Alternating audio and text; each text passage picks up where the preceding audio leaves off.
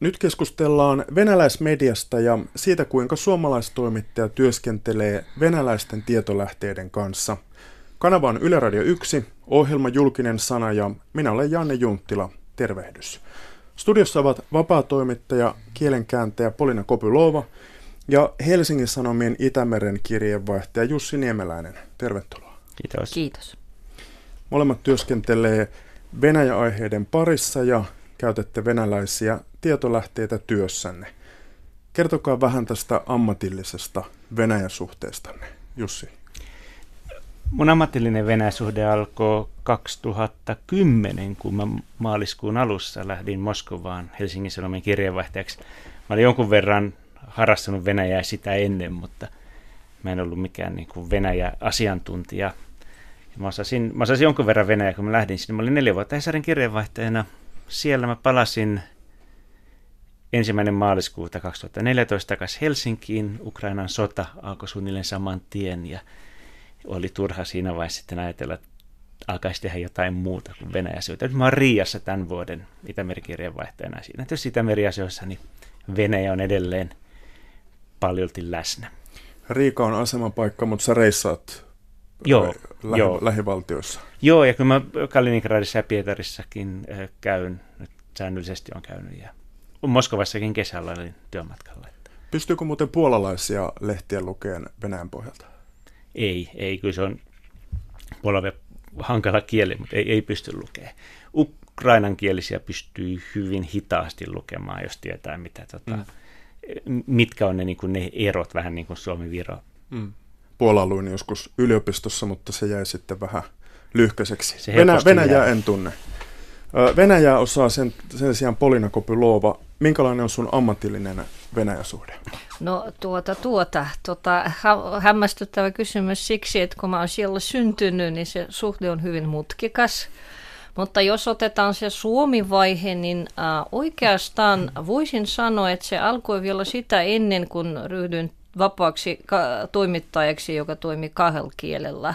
Eli se alkoi silloin, kun mä olin äh, Suomen venäjänkielisen yhdistyksen liitossa tiedottajana ja jouduin äh, kommentoimaan niin sanottuja huostaanottokistoja.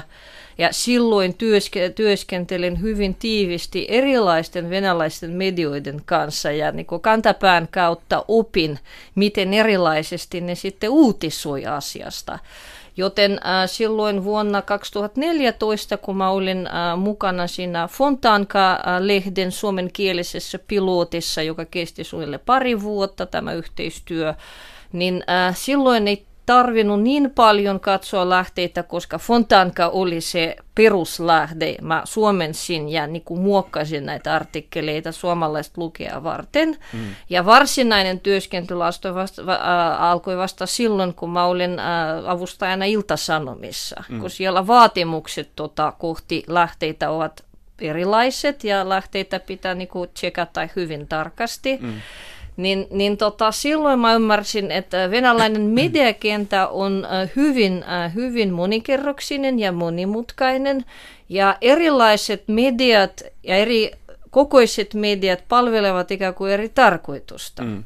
Ja siellä on se, selvät valtioturvet, siellä on populaarimediat, niin kuin iltalehdet, ja siellä on myös sellaiset, niitä sanotaan oppositiomedioiksi tai tämmöisiksi niin kuin viimeiseksi vapaiksi medioiksi, joiden tehtävä on hyvin monimutkainen, eikä mm. aina osaa sanoa, miksi tällaisella medialla on säilynyt tämä asema, mm. että sille on sallittu ikään kuin paljon enemmän kuin muille. Ja esimerkiksi Fontanka on yksi tällainen esimerkki, että ne sallivat itselle ja uskaltavat joskus, julkaisemaan hyvin, hyvin kriittisiä materiaalia, juttuja, haastatteluja, mutta tota, mikä, on se, mikä on se taika? Mennään kohta noihin aiheisiin. Ilta-Sanomissa oli tänä vuonna. Viime ja tänä vuonna se Joo. oli semmoinen yhdeksän kuukauden pesti. Mites tota, sulla on toimittajan koulutus Pietarista. Mäkin olen haastatellut sua vuosien varrella ja mu- muistan tämän niin kuin tavallaan toimittajatausta, mutta mikä siellä Iltasanomissa, ö, oliko siinä jotain uutta, mitä piti opetella?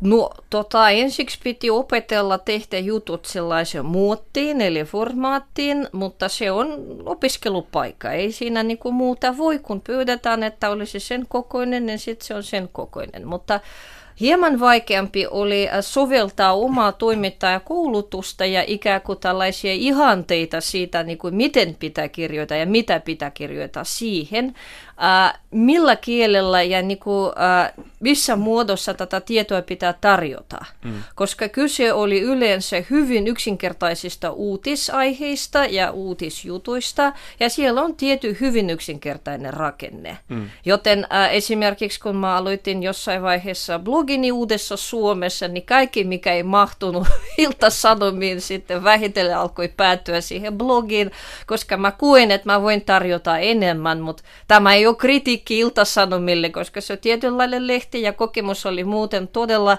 opettavainen ja mä niinku voimannuin sen kautta toimittajana tosi paljon totta kai. Etenkin kun suomen kielellä pitää pärjätä. Mm. Sun toimittajakoulutus on Pietarista ja sieltä vapauden vuosilta, eli oikein ka- kaiken sai laittaa julki. No just niistä vu- äh, niiltä vuosilta, kun tota, sananvapaus sekoitettiin aika äh, räikeästi luonheittoon ja siitä ei hyvä tullut, koska valitettavasti monille venäläisille niin kuin jäi mieleen, että sananvapaus on, kun heitetään lokaa kohti jokaista ja kaikkea, mikä ei niin kuin, ole ollenkaan totta mutta muuten se oli tosi hyvä koulutus, koska silloin Venäjällä oli vapaa media ja silloin ää, saimme mahdollisuuden niin kuin vähän oppia sellaista lähdekriittisyyttä. Etenkin mä muistan hyvin, kun oli ensimmäinen Tsetsenia sota vuonna 1994, kai se alkoi talvella nyt voin niin kuin vähän, tota, voi, voi vähän lipsahtaa, mutta niin eri tavoin eri oligarkien mediat uutisoivat tästä sodasta, että me pystyttiin laskemaan tappiot vertailemalla erilaiset jutut. Mm. Koska jokaisella oligarkilla oli se oma, oma lehmä ojassa siinä uutisoinnissa. Toiset halusivat Jelsinin pois vallasta, toiset nimenomaan tukivat Jelsiniä. Ja se, se, se koko kuvio oli hyvin selkeä se oli, se oli hyvin alkiollinen sananvapauden tilanne, mutta kuitenkin hyvin opettavainen. Ja se oli aika moniäänistä ehkä siinä joo. mielessä. Joo. Mm. Nauhoitetaan tätä keskustelua torstaina. Putin on juuri saapunut Savonlinnaan. Putinin jokainen askel täällä raportoidaan. Yle, Yle Uutistenkin etusivu on täynnä Putinia, joka kulmasta sitä asiaa ö, mäiskätään. Entäpä päinvastoin? Mitkä asiat Suomesta on viime aikoina kiinnostaneet Venäjällä, Jussi? Suomi on ollut mun mielestä se, Venäjällä Suomi kiinnostaa lähialueilla, lähialueilla tietysti paljonkin, erityisesti Pietarissa ja sen lähistöllä. Valtakunnallisesti ja Moskovassa tietenkin vähän vähemmän. Tänä vuonna tuntuu, että Suomi ei kuitenkaan ollut kauheasti, ei ollut mitään sellaisia mediakampanjoita Suomea kohtaan, mitä oli ennen vanhaan näiden, niin. tota, niin nämä huostaanottokiistathan oli just se, mistä ne mediakampanjat alkoi yhdessä vaiheessa aina ennen, ennen tapaamisia, ennen mm. tota, niin, valtionpäiväisten tapaamisia. Joten tänä vuonna mun mielestä tässä Putinin vierailun alla, tai ehkä se poikkeus on se, että täällä on ollut niin että Venäjällä ei ollut minkäänlaista mediakampanjaa eikä myöskään yritetty spinnata tätä vierailutapaamista mitenkään, koska se spinnaus on se, mitä ne tekee sitten viimeisenä. Siellä Putinin mukana matkustaa tietynlainen toimittaja, jonka nimi on, on Putinin puuli. Samalla lailla kuin Valkoisessa talossa. On, ne on toimittajat, jotka on akreditoitu siis ikään kuin Kremliin. Ja ne lentää kaikkialle tosin eri koneessa. Valkoisen talon puulihan matkustaa samassa koneessa. Ne lentää eri koneessa. Ja ne sitten, niille tulee aina briefi etukäteen. Putinin tiedottaa Peskov pitää ne puhelinkokouksen, missä se kertoo, mitkä on kokouksen tapaamisen niin kuin nämä tärkeät heidän mielestä. Ja tämä, tätäkään spinniä ei ole näkynyt, että tässä vierailun alla niin taas julkaisi Niinistön haastattelun ja Kommersant julkaisi Suomen suurlähetteen Mikko Hautala haastattelun siellä. Mm. Eli hyvin virallisella sävyllä. Hyvin virallisella. Se varmaan johtuu siitä, että tämä on niin kuin juhlavierailu. Tota, niin se, tänä vuonna jotkut asiat on noussut pieniä niin kuin Piikkejä. piikkejä mm. mutta mediakampanja, mä, koska mä ymmärrän mediakampanjan sellaisena, että se tulee valtion televisiokanavat kertoo jostain Suomen asiasta, mm. kahdeksan, pääuutis on kahdeksan minuutin niin, että sen ohjelma Suomesta, ja... sieltä on Suomessa on panostettu, ja sitten se tulee niin kuin kaikki uutistoimistot alkaa pommittaa sitä, ja tota, niin se leviää niin kuin pahimmillaan jopa näin ikään kuin oppositiomediaankin. Mm. Niin tällaisia kampanjoita ei jostain syystä nyt ollut. Niin, oli tässä oli, eri, tässä oli eri, eri mieltä oli Hesarin kolumnistiksi siirtynyt entinen ylentoimittaja Jarmo Mäkelä, joka tekee referaattia näistä venäläismedian Suomi mainittu jutuista. Viime viikolla Mäkelä kirjoitti kolumnissaan näin, Venäjän media on parin viikon ajan valmistellut presidentti Vladimir Putinin Suomen vierailua pehmittämällä Suomea ja suomalaisia perusteellisesti. Käytössä ovat olleet kaikki tunnetut keinot, syyllistäminen, nöyryyttäminen, vähättely ja valehtelu. Sitaatti päättyy. Polina? No tuota, mä luen sen äh, Jarmon kolumnin myös. Äh, tota, äh, totta kai voi nähdä niin kuin eri tavoin. Itse sinänsä yritti päntätä just tämän, ennen tätä ohjelmaa tarkistamalla vähän, koska on loma-aika, enkä minäkään nyt niin tiukasti niin kuin seurannut, mutta huomasin, että esimerkiksi toi noottijuttu, joka oli Venäjän mediassa esillä, joka koski tota Pietarin konsulaatin diplomaatteja ja heidän toiminta, joka oli Venäjän mielestä epäsopiva, niin ei sekään niin kuin heijastunut kuin muutaman, äh, muutaman tota, äh, median. Siellä oli RenTV ja sitten siellä oli Izvestia-lehti. Ja kumpikin mun mielestä, niin jos voit niin kuin väitellä tästä minun kanssa, niin mun mielestä ne eivät ole eturivimedioita. Ei, ne kuuluu, ne taitaa kuulua vielä samaan ryhmään, että ne, niin kuin, konserniin. konserniin, että ne jako sen, Joo. To, ne, ne tiedot ja keskenään. Ty- tykkäsin itse henkilökohtaisesti tota Arto Luukkasin versiosta, jonka hän heitti myös Uudessa Suomessa, äh, siitä, että välillä niin sanotut Suomi-kohut Venäjän mediassa voivat nimenomaan, ne syntyy ennen jotain valtion vierailua, mutta ne voivat tota, johtua ainoastaan siitä, että kunnianhimoinen toimittaja haluaa nimensä eteen ja vallan pitää tietoon, ja hän yrittää ikään kuin äh, nostaa ottaa pikkasen oma profiili tekemällä raflaavan jutun. Mm. Ää, en siis tota, ota itse kantaa tuohon Lukasen mielipiteeseen, mutta panin sen mieleeni, koska se kuulosti kiinnostavalta selitykseltä. Mm. Y- yhdeltä monista, mutta kuitenkin. Ja voi olla, että osittain se onkin totta. Mm. Se on totta, niin mä pidän sitä ihan uskottavana selityksenä myös. Tuossa viittasit tuohon kolumniin, niin mehän ei välttämättä olla eri mieltä, että siinä puhutaan varmaan ikään kuin puhun niiden, Romakela puhuu niiden juttujen sisällöstä.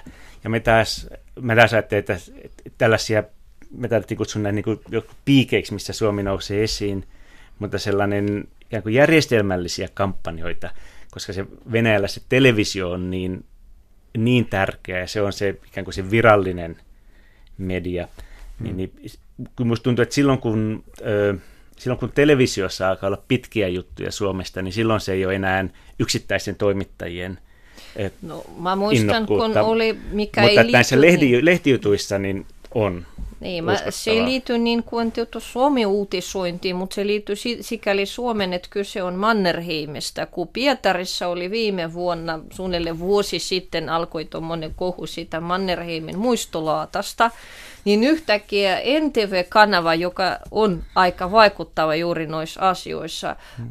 teki pitkä reportaasin, joka, jossa valkopesi Mannerheimin niin kuin totaalisesti venäläisten silmissä, koska Mannerheimin niin kuin, suuri syytös Venäjällä on se suurin syytös, että se osalle, hän osallistui Pietä Leningradin piiritykseen. Ja. Niin siis hänet pesti siitä syytöksestä täysin. Eli se oli aivan ihmeellinen historiallinen tulkinta. Mä tunnen itse historian hyvin pinnallisesti, mutta oli tosi kiinnostava katsoa, miten manipuloidaan tiedoilla ja rakennetaan äh, Marsalkasta sellainen äh, Venäjä-myönteinen äh, hahmo. Se, se oli tosi, tosi kiinnostava kokemus, mutta äh, venäläiset olivat sitkeämpiä ja se laata oli sitten kuitenkin pois, vaikka media kuinka yritti. Onko teillä muuten henkilökohtaisia kokemuksia tästä informaation vaikuttamisesta, mistä nyt on puhuttu useampi vuosi. Polina mainitsi noin tota, lapsikiistat muutaman vuoden takaa. On, miten Jussi, Moskovassa kun olit kirjeenvaihtajana, niin nä, näikö se jollakin tapaa sellaista vaikuttamista? Joo, kyllä ne lapsikiistat oli sellainen näkyvä, mikä siellä nousi esiin, mutta tietysti onhan nyt tässä, miten Venäjä, Ukrainan, Itä-Ukrainan sota, Krimin valtaus ja miehitys – toiminta Syyriassa, nehän on myös informaatio. Ne on isoja kampanjoita, mutta kampanjoita. mitä vielä tuot sun, sun niin kuin omaan työhön? Mikä on mennyt lähimmässä sun omaan työtä? Ja no, no, kaikki, no kaikki siis niin. oli sellaisia, mitkä liittyivät mun omaan niin, työhön. Juu. mun mielestä tässä informaatiovaikuttamisessa Venäjän suhteen niin pitää kuitenkin erottaa se, että mikä on niin kuin niiden Venäjän kotimaiseen käyttöön tarkoitettua ja mikä on ulkomaille suuntautunut. Mistä sen tietää sitä? No mistä sen tietää? se tietysti, siinä on vaan niin kuin, että mihin päin se viesti on ikään kuin suunnattu. Että kyllähän valtaosa ulkomailla olevasta yleisöstä ei seuraa venäläisiä medioita venäjäksi, ellei sitten mukana on nämä entiset neuvostotasavallat. Joten ulkomaille suunnattu viestintä tulee sitten näiden Venäjän valtiollisten propagandakanavien kautta jota on niin kuin RT, TV-kanava. Vai mikäs, mistä se oli ennen Russia Today, mutta se on nykyään RT okay. pelkästään. Ja ö, erilaisia englanninkielisiä uutissivustoja. Ja sitten tietysti yritetään vaikuttaa muillakin tavoin. Ö, siinä on iso ero mun mielestä se, että ne kotimainen infovaikuttamisen tavoitteena on niin kuin vahvistaa tota, Venäjän nykyvallanpitäjien asemaa ulkomaille suuntautuvassa on osaltaan tarkoitus on saada Venäjän viestiä ulos, mutta osaltaan tarkoitus saada Venäjän viestiä ulos, mutta osaltaan on tarkoitus antaa sellaista kuvaa, että Venäjä, länsi ei yhtään sen parempi kuin Venäjä. Mutta se ero, mikä verrattuna neuvostopropagandaan on, että nykyinen propaganda, niin tarkoituskaan ei ole saada ihmisiä pitämään Venäjästä vaan se päätarkoitus on luoda niin kuin ehkä sellaista sekaannusta ja hämminkiä, hämmin, hämminkiä mm. Länsimaissa. Huomasin yhden ilmiön, ja se muuten toistui nyt, kun oli tuo äh, juttu, että Suomessa valmistaudutaan sotaa Venäjän kanssa tekemällä näitä maanalaisia rakennelmia, tunneleita. Joka Wall Street Journalin Joo, juttuun. Mm. Mutta tota, äh, esimerkiksi Rassiskaya Gazeta, joka on niinku tunnettu sellainen kanava, joka välillä haukkuu ihan suoraan Nadezhda, Nadezhda Jermolaivan niinku puolesta. Ja niin se on siis hallituksen kautta. virallinen lehti. Joo, ja se on hallituksen virallinen lehti, se haukkuu suoraan Suomea. Niin siellä esimerkiksi äh, uutinen näistä tunneleista, tota, viittaus oli Daily Expressiin. Ja se on sikäli kiinnostavaa, että mä, kun olin Iltasanomissa, mä oon usein otteeseen huomannut, että Daily Express käytetään venäläisessä mediassa eräänlaisena viittausalustana, jos halutaan todistaa, että lännessäkin media myös kritisoi ja on samalla kannalla Venäjän kanssa. En nyt oikeastaan löytänyt Suomesta vastaavaa alusta, Joskus käytetään iltalehtiä, mutta se on hyvin satunnaista. Mm-hmm. Joskus MV-lehti joutuu sellaiseksi, MV. mutta se MV, joo. joo. mutta se on nyt... Valesivusto. Va- valesivusto, joo.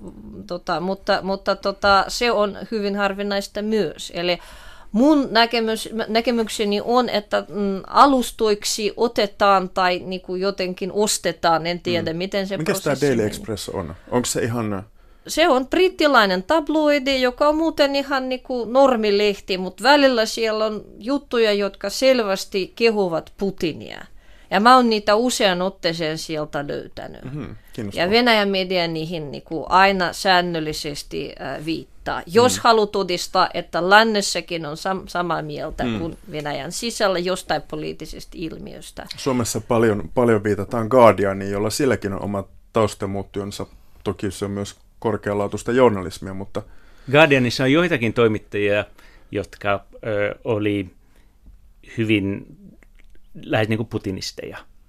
Ja, mutta osa niistä on nyt lähtenyt tota, niin, työväenpuolueen leipiin, mm. koska siellä on se on vasemmistolaisempi johto siellä. Mutta meinaa vaan sitä, että tavallaan perinteinen mediakin tykkää viitata jo, jonkinlaisiin uutislähteisiin. Joo. Esimerkiksi Guardianiin viitataan paljon enempi kuin Telegraphiin tai muihin laatulehtiin mun otannan perusteella. Joo, joo siis saattaa, siinä on varmaan voi olla tota, taipumusta, että monet toimittajat lukee Guardian ja muutenkin. Pienempi selitys voi olla se, että Telegraphilla on osa jutuista maksumuurin se takana totta. ja Guardianilla se ei totta. ole mitään. Guardian on poikkeus siinä, että kaikki on avoimesti. Mutta noissa on tota, lännessä on ö, sellaisia, usein on vasemmist, vasemmalle kallistuvia lehtiä, jotka, joissa on kirjoittajia, jotka on ikään kuin Kreml, suhtautuu pehmeämmin Kremliin kuin se mu- muu media. Ja usein se lähtee siitä, että nämä ihmiset on hyvin vahvasti niin Amerikka-kriittisiä, mm. jolloin ne sitten kokee, ne saattaa olla usein, monet niistä on vielä vähän niin kuin ö, kylmän sodan juoksuhaudoissa. Mm. Tuo on kiinnostavaa ja toki näkyy Suomessa sosiaalisen median keskustelupalstoilla. Näitä usein nimitetään sitten trollaajiksi. Ja aina ei kyse kuitenkaan ole siitä, että juostaisi ikään kuin jonkun ohjailun varassa, vaan... Niin, ei se, ei, ei se, eihän kaikkia voi sanoa trollaiksi, jotka on eri mieltä kuin niin. itse on. Että, ö, niitä trolleja tietenkin on, Mm. Mutta osa, on, osa saattaa laidostikin sitä mieltä. Mä enimmäksi törmäsin, kun mä oon aika aktiivisesti palstolla, mä enimmäksi törmäsin just ihmisiin, jotka ovat aidosti sitä mieltä ja yrittävät niin kuin monipolvisesti minulle jotenkin todistaa, että Vakuuttaa. joo, USA ei ole mitenkään parempi kuin Venäjä tai joitain sellaisia niin kuin asioita, että, että niin kuin, sitten näkyy, että siellä on jokin tausta ja äh, mielipide ja se on rakennettu ehkä monen vuoden aikana – ja yleensä mä jotenkuten keskustelen niiden ihmisten kanssa, mutta mä, äh, koska mä oon toista mieltä ja mä näen, että tässä ei ole niinku muuten pohjaa niinku jatkamaan, niin me vaan kohteliasti lopetetaan. Mm. Tällaisen niinku uhkaavat trollaamisen mä en niinku tähän mennessä se kummemmin törmännyt, mutta äh, valemediassa kyllä tulin mainituksi muutama otteeseen äh, vähän just luonhiiton merkeissä, mutta ei, en, en sitä sen, sen kummemmin välittänyt kyllä. Mm. Roll, rolleja siis tietenkin on, mutta kaikki, kaikki jotka kritisoi, niin ei, ei, ei todellakaan ole trolleja. Kerrotaanpa kuuntelijoille tässä välissä. Terve vaan kuuntelija. Ketä täällä on keskustelemassa? On nimittäin kielenkääntäjä Polina Kopylova. Hän on vapaa toimittaja myöskin. Ja Helsingin Sanomien Itämeren kirjeenvaihtaja Jussi Niemeläinen. Nyt äänessä on toimittaja Janne Junttila. Kertokaapas Polina ja Jussi, minkälaista palautetta saatte Venäjää käsittelevistä jutuista? Tuleeko niistä ö, räyhäkästä palautetta? Se vähän riippuu. Palautetta ei, vält, ei, ei palautetta mitenkään suurissa määrin tule. Joskus tulee kriittistä palautetta, vai tulla räyhäkästäkin palautetta, joskus tulee myönteistä palautetta. Kriittinen palaute voi olla, se on niin kuin aika monenlaista. Voi olla, että jotkut on sitä mieltä, että koko niin kuin juttu on lähtökohtaisesti vino. Ja osa, kriittinen, osa kriittisestä palautteesta, palautteesta voi olla ihan niin kuin, siinä voidaan huomauttaa ihan oikeista heikkouksista siinä jutusta, että ei se, omalla nimellä lähetetty kriittinen palaute, niin kun mä pyrin vastaamaan niihin ja usein niin kun myös avaamaan sitä juttuprosessia, että miten se juttu on mm. syntynyt. Mutta ei, ei sille mitenkään kauheasti tule. Jonkun verran ei jostain jutusta Twitterissä voi nousta pientä sellaista kohinaa, mutta ei, ei, ei, se, ei se mitenkään niin kuin, ö, se on usein se on niin yllättävänkin vähäistä. Mm. Ja se on yllättävää, koska Helsingin Sanomat nyt on yksi vaikutusvaltaisimpia julkaisuita ja etenkin ennen aikaan koettiin, että te olette jossain Norsunluutornissa lasitalossa, mutta ajat muuttuu. Nyt on niin useita varaventtileitä. Polina on ollut paljon näkyvillä sosiaalisessa mediassa, sä olit kuntavaalikampanjassa ja niin edelleen. Sä oot ikään kuin auki palautteelle ja kritiikille. Niin, olen aika, aika avoin ja tosiaan tota, minussa on se erikoisuus, koska itse olen venäläistaustainen, niin totta kai se mahdollistaa niin kuin hieman erilaista palautetta kuin jos olisin ä, suomalainen rivitoimittaja. Niin tota, siis ä, aika pitää heti korostaa, että tulee aika paljon positiivista palautetta ja myös suoraa kehua, ja se voi näkyä niin kuin ihan sosiaalisessa mediassa kommenteina ja näin poispäin. Uh, jos tulee kritiikkiä, niin tosiaan yhdy siihen, että voi tulla ihan asiallista, että olet kirjoittanut väärin tai olet unohtanut tämän ja tämän. Ja pari kertaa oikaisin juttujani ja se on ihan ok ja kiitos vaan, että tota, uh, hu- huomautitte, että jotain on vinossa. Mutta esimerkiksi äh, yksi piirre, jo, jonka mä huomasin, on se, että se, että mä itse olen äh, sille mun mielestäni objektiivisesti Venäjä-kriittinen suhteessa vallapitäjiin ja politiikkaan, äh, herättää suomalaisessa välillä sellaista, no mun mielestä positiivista kiihmettelyä, että miten näin voi olla – totta kai juuri ne ihmiset, jotka kenties omaavat vanhaa vasemmistotausta, ne on ne, jotka pyrkivät käännyttämään minut pikkasen niin kuin Venäjän myönteisemmäksi ja niin kuin esittävät omia argumentteja siihen. Mutta to, jos puhutaan venäjänkielisistä, jotka myös seuraavat, mitä mä kirjoitan, ja mä pyrin kirjoittamaan kahdella kielellä ainakin blogia, niin ei aina aika ole, mutta kuitenkin, niin on sellaiset ihmiset, jotka ovat selvästi niin kuin kannustamassa siihen ää, ja mun ympäri tai niin kuin se kirjoittamisen ja keskustelun ympäri on jonkunnäköinen community muodostumassa mun mielestä. Mutta on sellaiset, joille mä oon selkeä russofobi semmoinen klassinen. Mm. Ja heiltä sitä palautetta ihan tulee, että ei Kopylova kannata edes lukea, koska etukäteen tiedetään, että mitä hyvä se ei tule kirjoittaa. Mm. Niin se palaute myös riippuu vähän siitä juttutyypeistä. Että mä olin Moskovassa neljä vuotta kirjeenvaihtaja, mä matkustin paljon ja mä kirjoitin paljon myös reportaaseja. Ja ehkä niin kuin uutisista tulee, koska uutiset on tiivismuotoisempia, niistä tulee sitten eri, erityyppistä palautetta kuin reportaaseista, jos on tavattu usein tavallisia ihmisiä ja käyty jossain vähän etäämpänä kuin, kuin Moskovassa. Kun toimittajana arvioitte venäjänkielistä lähdettä. Eli venäläisiä uutisvälineitä, erinäköisiä virastojen tietoja tai muuta, haastattelusitaatteja. Niin kertokaapa tästä. Miten te sitä arviointia teette? Mitä otatte huomioon?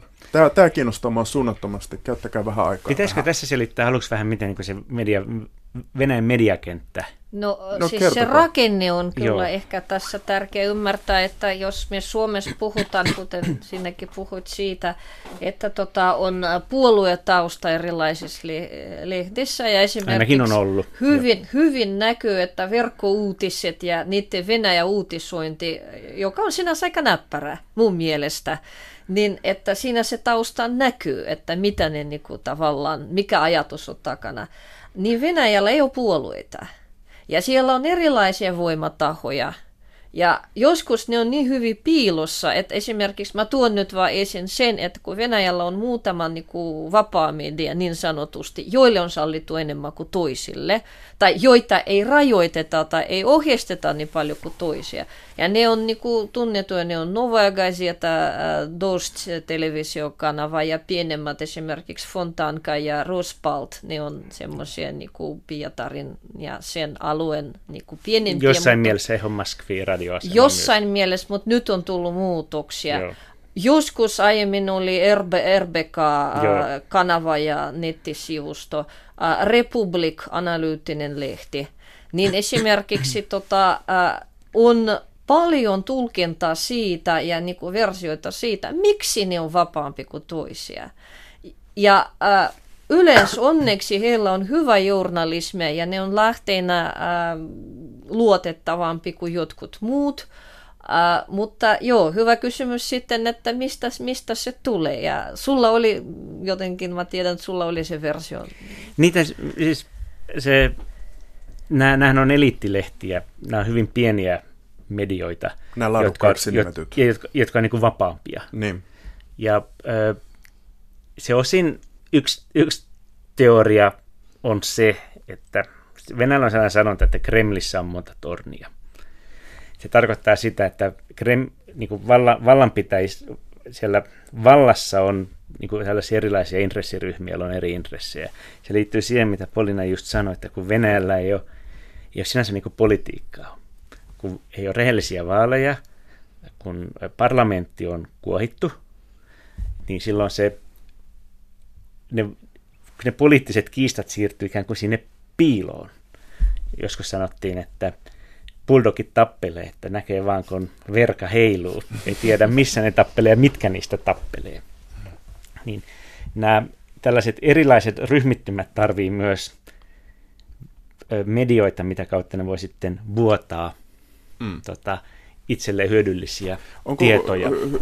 Venäjästä en paljon tiedä, niin kerro vielä sekin, että tuota, onko ne tornit sitten niin kuin jonkun henkilön ympärillä vai jonkun instituution no se, se tornit on sille, että ei ole mitään sille, että Mutta että sanomaan, mitä ne, mitä ne, ne ovat ne intressiryhmät? Onko nämä oligarkit ja... No oligarkit on itse asiassa nyt aika lailla niin. puhdistettu. Se on siis, että tähän se Putinin ajan tämä. Että kesytetty. Oli, ke, kesytetty ja nykyään on se vitsi, että mutta onko Ven- instituutioita? Venäjällä ei ole miljardöörejä, vaan ihmiset, jotka työskentelee miljardööreinä. niin, niin, onko siellä jotain instituutioita? No instituutioita siis usein on. Siellä voi, siellä voi olla, joo. Armeija. Se on, tällä sitten silloin vähän niin kuin oli, jota sanottiin niin sanotusti liberaalimmaksi ryhmäksi, joka oli aikanaan Medvedevin ympärillä, mutta nyt haukat on ottanut sen aseman, että ne on aika heikot. Mutta sitten nämä turvallisuuselimet, elimethän on, se yksi juttuhan siellä on silleen, että tämä Venäjän johto on jakanut turvallisuuselimet vähän niin kuin FSB ja muut, että ne vähän niin kuin valvoo toisiaan. Ja siellä on kiistoja, kun tämä tällainen niin sanottu Venäjän FBI, tota niin, tutkintakomitea alkoi vahvistua ja sitten on tota, pääsyyttäjä ja nämä erilaiset turvallisuuselimet nykyään on tsetseniryhmittymät, niin nämä joutuu tota, niin, välillä niin kuin, paljastamaan lokaa toisistaan. Toinen syy, miksi näitä tällaisia vapaampia lehtiä, mitä esimerkiksi Vedomosti on, on se, että johto ei voi täysin luottaa informaatiota, jota koneisto tuottaa. Joten pari tällaista laadukkaampaa lehteä, niin sieltä saadaan, että ne täyttää ikään kuin sen ylimmän johdon informaatiotarpeen. Toi on hyvä ne, täyttää, ne täyttää ikään kuin, niin kuin median tehtävän. Joo. Ja sitten on pari lehteä, tota, ja huhutaan esimerkiksi Rospalt uutistoimistosta, joka välillä heittää hyvin semmoisia rohkeita materiaaleja, että äh, sitä pitää jokin äh, hyvin, äh, hyvin vaikuttava ryhmittymä, ryhmittymä FSBn sisällä. Joo. Eli ne tavallaan suojele sitä. Joo. ihan enemmän tai vähemmän suoraan. Varmaan samalla tarkoituksella. Ja sitten se... Life News oli pitkään sellainen samanlainen, se tabloid televisiokanava no, se on tabloid, se on vähän eri suuntaan, kun Joo. Rospaltissa taas on hyvin asialli, asiallinen Joo. uutisointi. No kun olette arvioinut sitä välinettä ja sen luotettavuutta ja seuraatte, seuraatte niiden kehittymistä, niin miten sitten ikään kuin jutun tasolla, kun arvioitte sitä käytettyjä lähteitä. Vaikkapa kun Iltasanomiin jut, juttua teet, niin mitä sieltä itse artikkelista arvioit ja punnitset? Siis artikkelista, mitä mä teen. Niin, että kun käytät lä- lähteitä, joita, jotka on venäläisiä, on ne virastoja tai medioita? No tota, äh, siis mä punnitsen ensiksi, äh, mä katson miten uutinen on levinnyt, koska jos se on yhdessä kahdessa, se lienee just joku hei, sisäänheitto niin sanotusti tai joku semmoinen kampanja. Jos sitä on paljon ja jos se on esimerkiksi julkaistu niinku, äh, muutamassa erilaisessa, niin sitten ilmeisesti on pitänyt paikansa. Sitten ää, toinen, mitä mä katson, että miten tätä uutista tai tapahtumaa analysoidaan jo ja kommentoidaan jo koska ää, kuitenkin uutisessa on tärkeää tuoda eri näkökulmat esiin. Ja välillä tulivat hyvin kiinnostavat ää, yhdistelmät, kun törmäilivät erilaiset mielipiteet. Ja sitten tietenkin joskus on sellainen tapa, tapaus, kun uutinen äh, tai joku uutisointitapa tekee itse uutisen. Että jos jostakin uutisoidaan, just niin kuin mä sit Mannerheim-tapauksesta kerron, jos, jos, jos, jos Marski valkopestaan Venäjällä, niin se on jo sinänsä uutinen. Ja tässä ei tarvitse niin, kuin, niin paljon tehdä sitä fact-checkingia, vaan pitää niin kuin, kertoa, että katsokas hyvät lukijat, mikä anekdootti, te ette tunnista Mannerheimia tässä hienossa Venäjän sankarissa. Hmm. Eli, eli niin kuin sille, mutta minä käytän enimmäkseen just näitä vapa, vapa, vapa, vapaimpia medioita, tai sitten äh, taas voi olla se vi, viimesijainen virallinen lahde, johon voi viitata. Mutta aika paljon on sellaisia, jotka ovat vähän pimeän ja hämärän rajalla, että ne näyttävät niin kuin hienoilta, ja etenkin kun nyt oli äh, sellainen havaittu, että yhtäkkiä ilmestyi koko äh, semmoinen nippu erilaisia medioita, jotka ikään kuin vaikuttavat äh, asiallisilta, mutta tuli tutkittua äh, esimerkiksi semmoinen fan-uutistoimisto ja jotkut muut tuli tutkittua, että ne on äh, trollitehtään ikään kuin seuraava taso. Ja niiden tarkoitus on täyttää mediakenttää niin kuin toistuvalla, toistuvilla uutisilla ja niin kuin luoda tällaisia niin kuin, tavallaan niin kuin, tällaista uutismassa, joka niin kuin, harhauttaa ää, muuten mediakriittistä lukijaa. Mites Jussi, sama kysymys. Äsken Polina Kopulova äänessä ja Jussi Niemeläinen Hesarista. Se niin kuin hien, hienosäätölähteiden arvioiminen. No aika lailla samalla Polinen sanoi, että kun mä yleensä katson, että onko, sitä, onko se ö, levinnyt laajemmin. Kyllä, tota, kyllä noita uutistoimistoja, mun mielestä näiden uutistoimistoja käytetään yleensä johtajien tai korkeiden poliitikkojen sitaatteja, mm. ja ne otetaan sieltä. Niin kyllä ne usein on siellä aika lailla oikein. Et ei, ei siinä ole et se on vähän niin kuin valinta, että mistä sen sitten ottaa. Ja usein ne puhuu niin pitkälti, että ne sitten valkkaa sieltä mm. tota, erilaisia, erilaisia kohtia. Sanon tuohon väliin, että tuossa tota, yksi kokenut ö, Venäjä-toimittaja taustakeskustelussa kertoi, että ei enää käytä Tassin haastattelusitaatteja. Ymmärrätkö tälle jotain perustetta? Öö, se vähän varmaan riippuu, että millaisia haastatteluja ne on. Mutta pohdit tätä asiaa, mikä tekee uskottavan siitä asiasta ja missä epä, epäröit? No, se Venäjällähän niin mediassa puuttuu se itsekorjaavuus, että kaikkiallahan media tekee virheitä, koska se, se vaan kuuluu, että kun ne tehdään, juttuja tehdään nopeasti ja ne tehdään vielä usein vähän vajanaisilla tiedoilla ensimmäiset uutiset, mutta Venäjällähän tietoja ei juurikaan oikeasta mikä tekee sitten tietysti sille, että sitä ei koskaan tiedä vanhoistakaan jutuista, että no, ne alkuperäiset versiot siellä roikkuu, tai jos on, jos on muutettu, niin sitä ei ole kerrottu. Ö, jos mä käytän esimerkiksi tassin, mä käytän yleensä nykyään, kun mä oon Riassa, niin mä käytän sitä, Putin on sanonut jossain jotain, ulkoministeri Lavrov on sanonut jossain jotain, puolustusministeri Shoigu on sanonut jossain jotain, tai Putin tiedottaja, joka puhuu Putinin suulla Peskov on sanonut jossain jotain.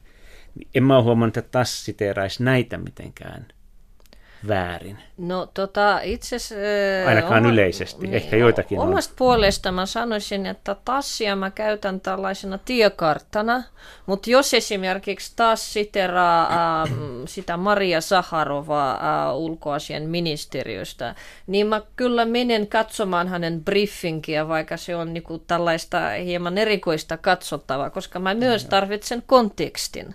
Et kun taas vaan ottaa lyhyen pätkän, niin mun on kuitenkin tärkeää tietää, että missä yhteydessä hän sanoi. Ja koska aika usein etenkin iltasanomissa oli tapana löytää englanninkieliset lähteet niin linkeiksi, ja äh, Venäjän ulkoasiaministeriö välillä tekee näitä englanninkielisiä briefauksia. Niin siksi mä eh, joudun kyllä käymään noissa virallisissa sivuissa Joo. ja lukemaan itse esimerkiksi lakeja, koska kyllä siellä jokin tota riski on olemassa, että äh, jopa tassissa tul- tulkitaan se lain teksti tietyllä tavoin ja dosdissa toisella tavoin. Ja Joo. kuitenkin mä tarvitsin sitä mun oman mielipidettä, että mikä se laki on ja miksi se, miten se sitten vaikuttaa tosiaan. Mutta tässäkin se riippuu ehkä vähän millaista juttua on, on tekemässä. Että sitten jos ne on isompia juttuja, jos taas taas alkaa niin kuin siteeraamaan jotain niin kuin muuta, jossa se ei ollut suoraan paikalla ja joka tällä, että jossa se joutuu vaikeuksiin, jos se siteeraa väärin, niin kyllä mä sit on tietysti varovaisempi. Öö, tällaisia niin lyhkäisissä uutisjutuissa, tai jos tarvitaan vain niin Venäjän kommentti, niin kyllä, kyllä, ne, kyllä mä edelleen luotan noihin uutis, venäläisiin uutistoimistoihin, että jos ne on ollut jossain tiedotustilaisuudessa, niin se, sitaatit pitää Siitä on tallenteet ja suht lailla, niin, että kun se sit, mutta usein mä katson sitten vähän niin kuin useammalta Ja tässä on kuitenkin objektiivi, tai niinku, silleen niinku luotettavampi kuin Ria Novosti esimerkiksi. Kun... Ria oli ennen, ennen luotet, oli, Oli, ennen oli. Tai luotettavampi ainakin. Hmm. Mutta nyt musta tuntuu, että ei. Mutta ne ei. on jo tämmöisiä hyvin det, ammatti, ammattimaisia detaljeita. Mutta se, niinku, et, et, siinä voi olla joku syy, että voi olla, että huomannut, että tassissa on joku, mikä teihän, tämä, joka sulle on sanonut näin, niin hänellä on varmaan hyvät perustelut siihen. Eikä mä yhtään epäile niitä perusteluita, mutta mä, mä käytän siis näitä venäläisiä uutistomiloissa vaan niin kuin tosi tällaisissa niin kuin breaking news-tilanteissa. Käännetään sitten lopuksi kansalaisen kuuntelijan näkökulmaan. Mitä tavallinen suomalainen voi oppia näistä toimittajan työkaluista? Mikä olisi hyvä rokote äh, infovaikuttamista tai vaillinaista tietoa vastaan? Polina. No tota, itse ainakin kun niitä törmän näiden valemedian linkkeihin, niin tota, itse heitän aina niiden postajille alternatiivisia lähteitä. Eli ensimmäinen taito on, että jos sä sait tiedon, joka etenkin jos se tieto jotenkin kuohuttaa sinua, pyrkipä etsimään lisätietoa aina heti puhelimitse, Googlesta, vaikka mistä eri, eri paikoista, blogeista, jotta tulisi laajempi kuva. Ei kannata tukeutua ainoastaan yhteen lähteen, vaikka se kuulostaisikin siltä, että ajattelet täysin saman. Jos todellakin kiinnostaa tieto eikä oman ajatuksen tuki. Mm. Tieto eikä oman ajatuksen tuki, se oli hyvin sanottu. Joo. Ö, jos osaa Venäjää, tai jos on opettelemassa Venäjää, niin tietysti se on mielenkiintoista lukea laajalla skaalalla sitä, seurata sitä venäläistä mediaa ja katsoa sieltä, että miten mikäkin viestin, mitä asioita mikäkin viestin uutisoi, millä painotuksilla ne uutisoi, millä koolla ne uutisoi sen, millä kulmalla ne uutisoi sen ja näin poispäin. Ja sitähän niin kuin kirjeenvaihtaja tekee tietenkin paljon, että sehän lukee sitä koko ö, juttua, se, mutta se on yksittäiselle lukijalle tietysti ra, raskas tapa. Noin mitä Polina sanoi, ja kyllä sitten, kyllä niin kuin nämä niin kuin vanhoihin perinteisiin medioihin voi ehkä siinä mielessä luottaa, että ne sitten yleensä kyllä pyrkii korjaamaan ne virheensä. Mun mielestä se on kuitenkin se journalismin laadun tai loppuviimeksi että kun kaikille tulee virheitä, niin että ne, jotka korjaa ne virheet, niin silloin ne ainakin pyrkii kohti to- totuutta. Tähän on hyvä päättää, vaikka Polinalla on sormi pystyssä. Vieraana olivat Helsingin Sanomien Itämeren kirjeenvaihtaja Jussi Niemeläinen sekä toimittaja kielenkääntäjä Polina Kopylova. Janne Junttila kiittää ja jatkaa kolmelta kultakuume-ohjelmassa. Laittakaa omaperäisiä aihe- ja haastateltava vinkkejä minulle sähköpostiin osoitteella janne.junttila at yle.fi. Kuulemiin.